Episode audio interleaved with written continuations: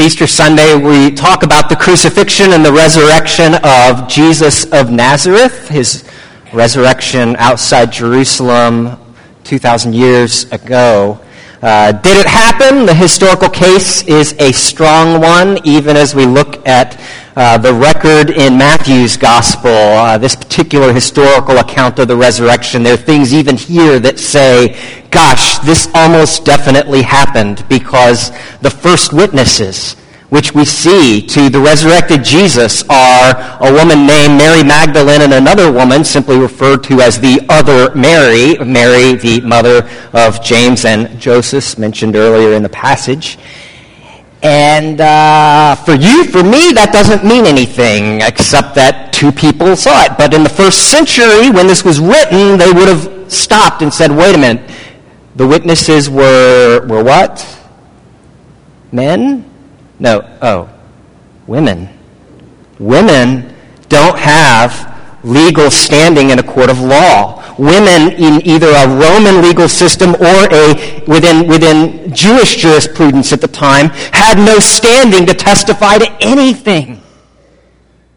And anyone in the first century would have read this account and been awkwardly embarrassed by it thinking they could have done better than that. Why, if there is a God and he raised Jesus from the dead, why would he have entrusted the most important piece of information in the history of the cosmos to women?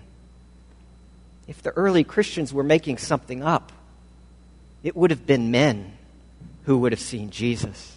The only reason they would have recorded women being the ones entrusted with the most important information in history is if it had actually happened that way and if they felt compelled to tell the truth. This rings strongly as history. We're going to read the account in Matthew 28, the first 10 verses. If you want to look in the Pew Bible, it's page 1549. You can follow along, you can watch, you can listen as we read the account of the resurrection of a Jewish teacher 2,000 years ago. After the Sabbath, at dawn of the first day of the week, that is Sunday, Mary Magdalene and the other Mary went to look at the tomb. There was a violent earthquake, for an angel of the Lord came down from heaven and, going to the tomb, rolled back the stone and sat upon it. His appearance was like lightning, and his clothes were white as snow. The guards were so afraid of him that they shook and became like dead men. And the angel said to the women, Do not be afraid, for I know that you are looking for Jesus who was crucified. He is not here, he is risen, just as he said. Come and see the place where he lay. And then go quickly and tell his disciples, He is risen from the dead and is going ahead of you into Galilee. There you will see him. Now I have told you. And so the women hurried away from the tomb, afraid yet filled with joy, and they ran to tell the disciples. And suddenly Jesus met them.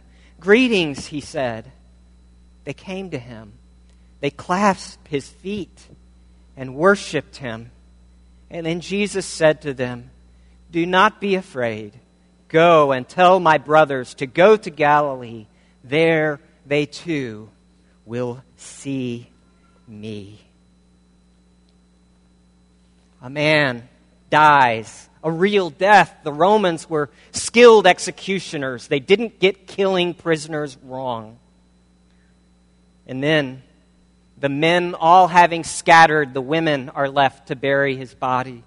And then the women going back to the tomb find that it is empty. An angel, heavenly being of some sort, speaks to them.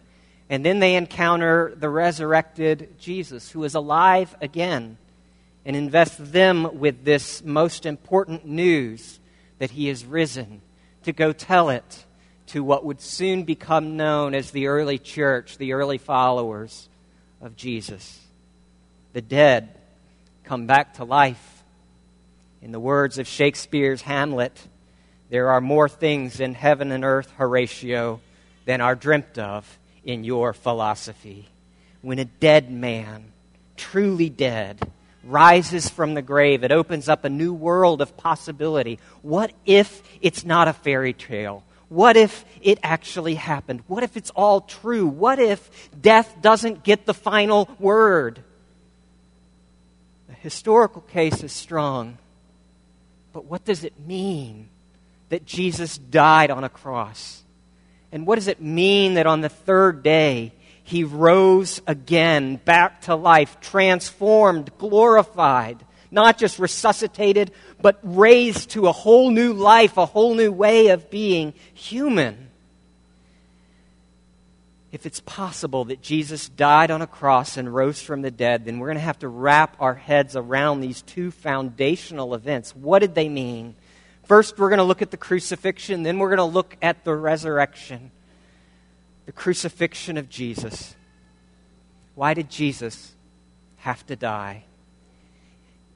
Jesus had to be crucified. He had to die in order to end the quarrel, that is, the warfare between humanity and our Creator. It's warfare that has gone on almost as long as humanity has existed. As, as we resent the suffering and the pain of this life and shake our fist at God quietly, wondering why He would allow such evil to befall us. And, and as God looks upon us and sees us guilty and ashamed in our sin and separated from His life, broken off from, from fellowship and refusing to honor Him fully with all of our lives and our every waking thought and dream you know what it's like.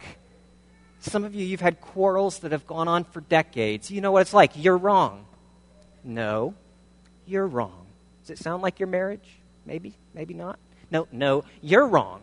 No, you're wrong. No, I'm not wrong. You're the one that's wrong. Can't you see that you're wrong? You're getting emotional. I am not getting emotional. Do not make this about my emotions and quit trying to control me. You're wrong. No, I'm not wrong. You're the one that's wrong. Can't you see you're wrong? Can't you see even telling me I'm wrong makes you even more wrong because you're wrong for telling me I'm wrong? And it goes on for decades and it never, ever, ever stops. Always beneath the surface, that enmity, that conflict, that tension, that distance until finally someone decides to stop it. And how do they end it? But by humbling themselves and saying, okay, I'm wrong. I'm willing to take the blame. I'm willing to be the guilty party for the sake of being reconciled together. And that's what God was doing nailed to a cross. In this conflict between humanity and God that has gone on as long as human history has continued, God in the conflict was stepping up to the plate and taking responsibility, even though we were the ones that were wrong. God was saying, I'm going to take responsibility. I'm going to take the blame. And on the cross, you see God the Son. Jesus claimed to be divine. On the cross, you see a God taking the blame for all of the injustice and all of the hate and all of the idolatry and all of the rejection and all of the ambivalence that we have toward Him, all of our sin against Him, night and day, we see Jesus, God the Son, the righteous one, and all of His goodness nailed to a cross, taking our blame. And when you see that kind of goodness, goodness itself taking the position of the guilty party. That alone, friends, has the power to break a hard, proud, ice cold heart and crack it open to actually experience the love of God. That alone has the ability to humble us so that we look at Jesus crucified, bleeding, absorbing all of the wrath and guilt for our sin. And that can move us to say, No, Lord Jesus, you were not wrong. I was wrong. We were wrong. It was our fault. Jesus taking the blame for my sin, to end this warfare between God and humanity. That's what the cross is. It's taking the blame, taking the responsibility for my rebellion. This world, it's a sick, cruel world. It's a world of beauty and glory and mystery and grace created by God, and yet the Bible says it's also fallen from that place of goodness and grace. It has lost its goodness. Not in totality, but everything is broken everything is damaged. It's that sense we all have that things ought to be a certain way and they're not. In any culture, any religion, any philosophy, any background, any perspective, whoever or wherever you are at any time in history, universally human beings have an experience that the world ought to be a certain way and that it is not. And the Christian Bible alone gives an explanation that the world was made good and it ought to be good and there shouldn't be death or tears or suffering or pain or betrayal or rejection. Children shouldn't die of cancer. People shouldn't grow old and die it ought to be different. And the Bible tells us that's because we were created good, but we are fallen. And so it's a world that's also filled with cruelty and sickness and shame and apathy and abuse. We are so much less than God intended, so much less than the best of humanity. And we all know that. We are a glorious ruin, made to be godlike, and yet damaged beyond all recognition. And the cross puts that on display. It was the Dutch priest and, and philosopher, author Henri Nouwen who, who told the story of a family he knew in Paraguay. The father, a doctor, had spoken out against the military regime at the time and its human rights abuses. And so the local police took their revenge on that doctor by arresting not him, but his teenage son. They took his teenage son and they tortured him and they tortured him to death the enraged townfolk wanted to turn the boy's funeral into a huge protest march, but the, the father, the doctor, refused and chose a different means of protest. At the funeral, the father displayed his son's body exactly as he had found it in the jail. There, inside the funeral, his teenage son's dead body lie naked scarred from electric shocks and cigarette burns and beatings. And all the villagers filed past that young boy's corpse, which lay not in a coffin, but on the same blood soaked mattress that the father had found him on in the prison. It was the strongest possible protest, for it put injustice and cruelty and the human condition on, on grotesque display. And that's what God was doing on the cross.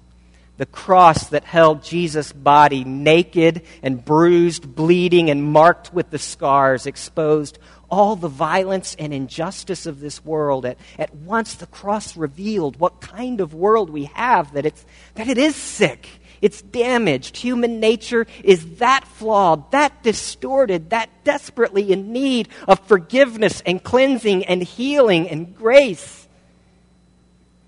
And yet the cross also puts on display what kind of God we have. For in a world of gross unfairness, it is God's tortured body that lies on that blood soaked mattress. It is God who takes the blame for all of our evil and impunity. It's God upon the cross. The cross reveals a God of, of self sacrificial love. It offends our pride because it tells me, Greg, you are that bad. You are so bad that Jesus had to die for you. And yet it also says you are so loved that the God, the creator of the cosmos, would actually step into history and subject himself to that level of abuse and cruelty. He took the worst the world had to throw at him. It is no wonder that when Mary Magdalene and Mary, the mother of James and Joseph, saw Jesus resurrected again, they fell at his feet. They clasped his feet with their hands, and it says they worshiped him, for they saw in Jesus a God of self sacrificial love, a God who dies to heal his enemies, to take all of their guilt upon himself, a God who is worthy of worship. one of the greatest of human evils, the worst of humanity, was the Nazi Holocaust of the 1940s. Nine million victims, six million of them simply because they were Jewish. John Lennox, a professor of mathematics at Oxford University, tells a story about a time he toured Eastern Europe, and there he met a Jewish woman from South Africa the woman told Lennox that she was researching how her relatives had perished in the Holocaust. And at one point on their guided tour, they passed a display that had the following words on it Arbeit macht frei, or work makes free. It was a mock up of the main gate to the Nazi death camp at Auschwitz. The display also had pictures of the horrific medical experiments carried out on children by the infamous Dr. Joseph Mengele. And at that point in the tour, the Jewish woman turned to Lennox. She stretched out her hands and she asked, And what does your religion make of this? Lennox describes his thoughts at that moment. What was I to say? She had lost her parents and many other relatives in the Holocaust. I could scarcely bear to look at the Mengele photographs because of the sheer horror of imagining my children suffering such a fate. I had nothing in my life that remotely paralleled the horror that her family had endured. But still, she stood in the doorway waiting for an answer. I eventually said, I would not insult your memory of your parents by offering you simplistic answers to your question. What is more, I have young children, and I cannot even bear to think how I might react if anything were to happen to them, even if it were far short of the evil that Dr. Mengele did. I have no easy answers. But I do have what, for me at least, is a doorway to an answer. What is it? she asked. You know that I am a Christian. That means that I believe that Yeshua or, or Jesus is the Messiah. I also believe that he was God incarnate, come into our world as Savior, which is what his name Yeshua or Jesus means. Now, I know that this is even more difficult for you to accept. Nevertheless, just think about this question. If Yeshua, if, if Jesus really was God, as, as I believe he was, what was God doing nailed to a cross? Could it be that God begins just here to meet our heartbreaks by demonstrating that he did not remain distant from our human suffering, but became part of it himself. For, for me, this is the beginning of hope. And it is a living hope that, that cannot be smashed by the enemy of death. The story does not end in the darkness of the cross. Yeshua conquered death.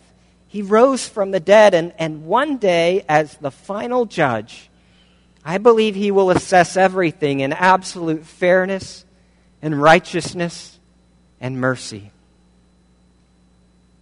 There was silence. She was still standing, arms outstretched, forming a motionless cross in the doorway. And after a moment, as tears fell from her eyes, very quietly but audibly, she said, Why has no one ever told me that about my Messiah? Before. A God who not only sees the cruelty and the hate in the human heart, the evil in our human story, but who, who enters into that evil story and becomes its ultimate victim, the ultimate victim of injustice for humans to snuff out the author of life, and yet God submitted to it freely and willingly for your sake to end the war between God and humanity, to end your quarrel with God and my quarrel with God and God's quarrel with us both. And to do so by taking the blame himself, by bearing our sin, by becoming the victim. It's why Jesus had to die. It was on purpose. This isn't found in any human religion. This is only found in the person of Jesus, who paid the penalty who accomplished salvation, who, who rescued us. It's not what we do for him, but what he did for us. It's the judge who sees his son come before his court and sees that, that we, the son, are we are guilty, and, and he sentences us to the, the proper penalty, which is death. And then the judge himself comes down from the dais and he turns himself over to the bailiff and he says, Now I will take my son's punishment for me as his legs are chained, as his arms are chained, and as he is carried off to the death chamber. It's why he had to die. The Buddha's final words strive unceasingly. Jesus' final words on the cross it is finished. I've done it. There's nothing more for you to do but to receive the gift I give for your sake. Saving us, friends, when this captures your heart, it's going to change you. When you know that you've been forgiven of all of your sins, big sins against God Himself, when you've been washed and cleansed and you hear the voice of Jesus saying, You are now clean. I accept you. I embrace you. I welcome you home when that gets into your heart, you realize that church is not about a bunch of good people hearing a good person tell them how to become better. But church is a gathering of bruised and broken sinners loved by Jesus, washed by Him, and set free so that they can turn and love other people. When this captures your heart, you realize God's not an angry ogre shaking a stick at you. You see Him as your dad who's taken responsibility for all your debts and he's taken care of them fully, finally, and forever. That critical voice inside your head that's constantly evaluating other people and judging other people, that voice gets muffled when you know you've been forgiven that big of a sin. I realize I'm in no position to judge anybody but myself. It humbles you and it breaks your pride as you realize that Christ, your Savior, died for you and you are that loved and that secure and that blood bought loyalty moves your heart to then love Jesus, to want to be numbered among his people because he died to take your blame, to end the war with God, and to make peace. Friends, Christ has died, and yet this is Easter. And so I say to you as well Christ is risen. What is the significance? Why did Jesus have not merely to die, but also to rise? Yes, it was to confirm that that payment to God for our sin had been received in full. The Father had accepted Jesus' condemnation instead of condemning us, that Jesus bore it and it was acceptable. But there's a lot more to that because the resurrection of Jesus, the Bible always presents it as something forward looking. Jesus as the first fruits, that he, as he died and overwhelmed death and conquered death, that as he rises, he is that first little peach on the peach tree that tells you that soon you're going to have dozens and dozens of peaches. He's the first to rise, and thereby the, the promise that all those who believe in him will rise to eternal life as well. That's our Christian hope that not only did Jesus rise from the dead, but that we live forever, and a day will come when even our bodies will be made new, when even the body planted in the earth will rise once again to a transformed cosmos. As a pastor, I often see just how fragile human life is. How quickly, in a moment, everything can change. As I watch people I love facing death, as I then stand at a graveside on a rainy day and look down into a hole as a body of someone I loved is planted into the ground, friends, at that moment I see the objective promise of Jesus Christ, who said, I am the resurrection and the life, and he who believes in me, though he die, he shall live forever, because I will raise him up at the last day. Friends, do you have that hope? Is that the trajectory of your life, you know, that, that beyond your sunset years, there is a new beginning coming?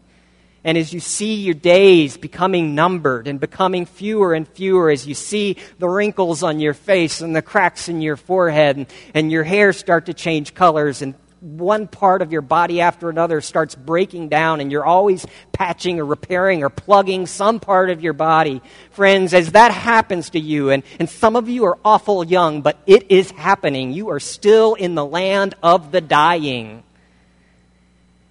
And yet, if Jesus was who he said he was, if he was telling the truth, if he rose, friends, then a day will come when you will pass from the land of the dying into the land of the living, of eternal youth and eternal life, where you will have the body and the life that God intended. If this is true, friends, then beyond the career and the kids and the retirement and the weddings and all of the planning and all of the hospice stay and getting your diapers done and, and waiting to die, beyond that, friends, You've only just begun, and the best is yet to come. Do you have that hope? Is that inside of you, that confidence? Do you want it? Don't take my word for it. It doesn't rest on me, but on the objective promise of Jesus of Nazareth. Tim Keller tells a story of a traveler in Italy who saw the grave of a man who had died centuries earlier uh, the man was not a Christian. In fact, he was completely against Christianity, but he was also a little bit afraid of it too. And so the man had a huge stone slab put over the top of his grave so that he would not have to be raised from the dead in case there actually is a resurrection from the dead. And, and he had insignias put all over this slab saying, I do not want to be raised from the dead. I don't believe in it. Now, evidently, centuries earlier at his funeral when he was being buried, evidently an acorn must have fallen down into the grave with all of the fill dirt before they put the slab on it.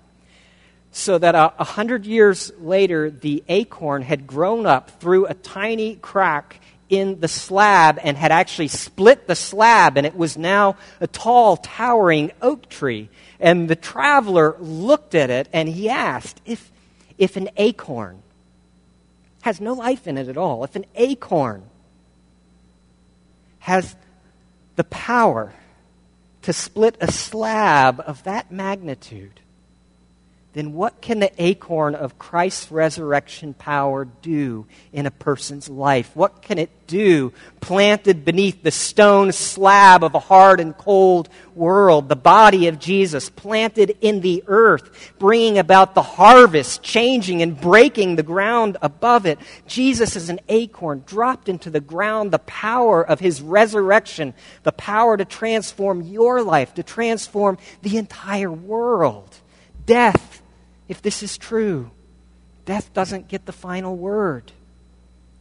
Scot McKnight shares a story of, uh, of Margaret Ault. When, when Margaret was just about to complete her PhD at Duke, uh, this was a couple decades ago, something unexpected but really quite welcome happened to her. Margaret fell in love.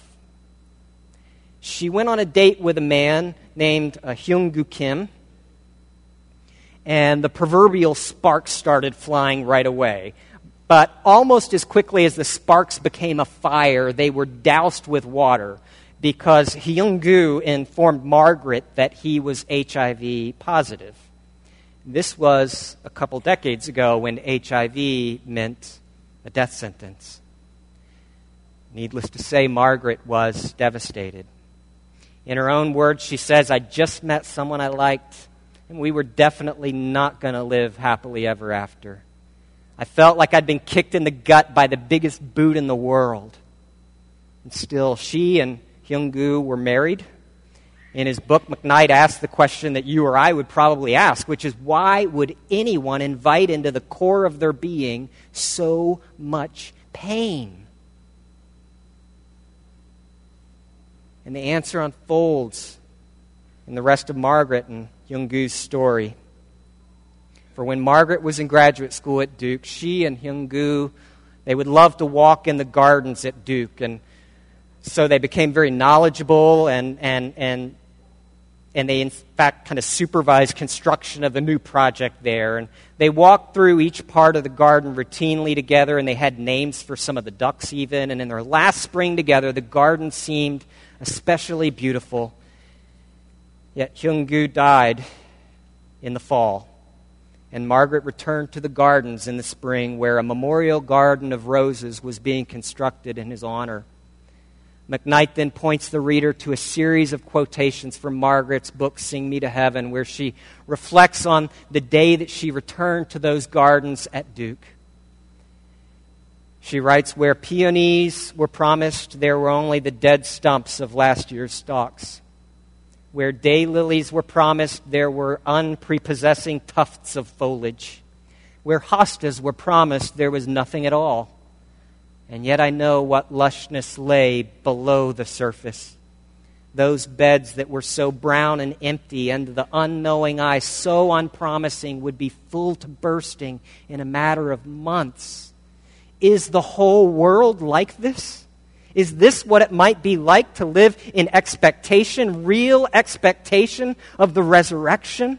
For there, beneath the ground, brown and empty and seemingly dead just beneath the surface. So many bodies like seeds awaiting the resurrection when they're brought back to life. Jesus, by dying, by giving his infinite life, overwhelmed the grave such that the grave could not hold him any longer, my friends. And, and if you have Jesus, it will not be able to hold you either.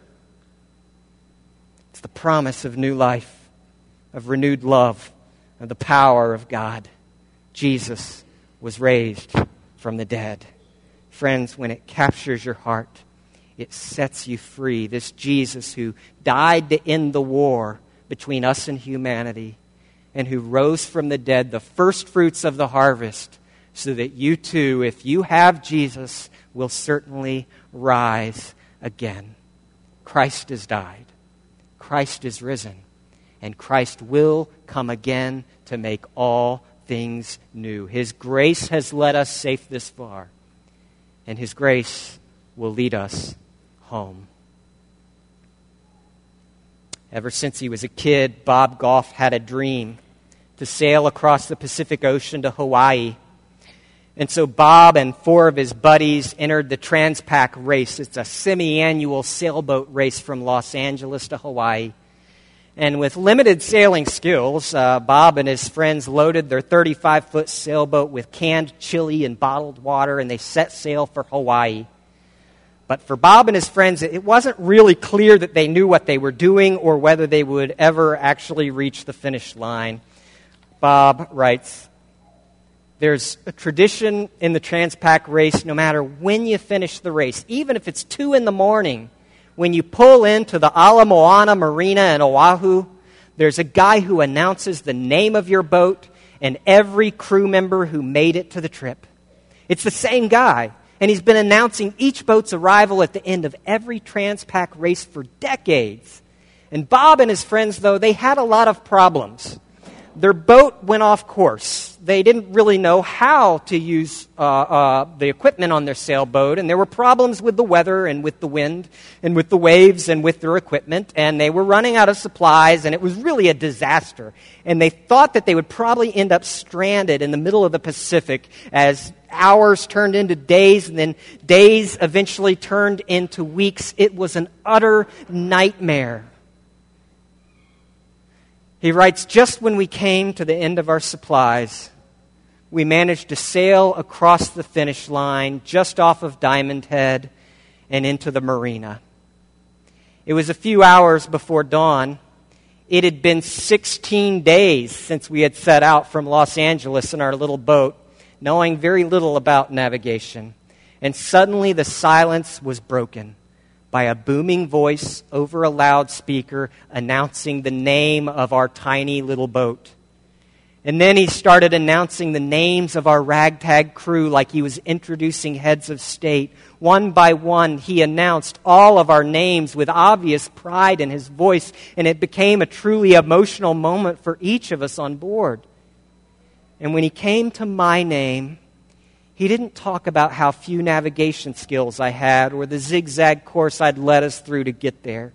He didn't tell everyone that I, that I didn't know which way was north or that all of my other sailing was, was just one mess up after another. Instead, he just welcomed me in from the adventure like a proud father would. And when he was done, there was a pause. And then, in a sincere voice, his last words to the entire crew were these Friends, it's been a long trip. Welcome home. Because of the way he said it, I welled up and fought back tears. I wiped my eyes as I reflected in that moment about all the uncertainty, all of the questions that had come with me in the journey, all the sloppy sailing, and how little I truly knew. But none of that mattered now. We had completed the race.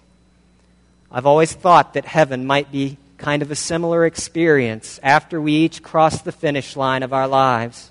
That I imagine it will be like floating into the Hawaiian marina when our names were announced one by one. At the end of our lives, after our many mistakes and mid course corrections, our loving Heavenly Father will simply say, Friends, it's been a long trip. Welcome home. Christ is risen. He can lead you home. Let's pray. Lord Jesus Christ, we give you thanks because you are the one who died to end the war with God. And you are the one who rose again so that we might have the hope that we too will rise. We consecrate to you the elements on this table this Easter Sunday. Lord Jesus Christ, King of the nations, we worship you and we welcome you. Amen. The Lord be with you.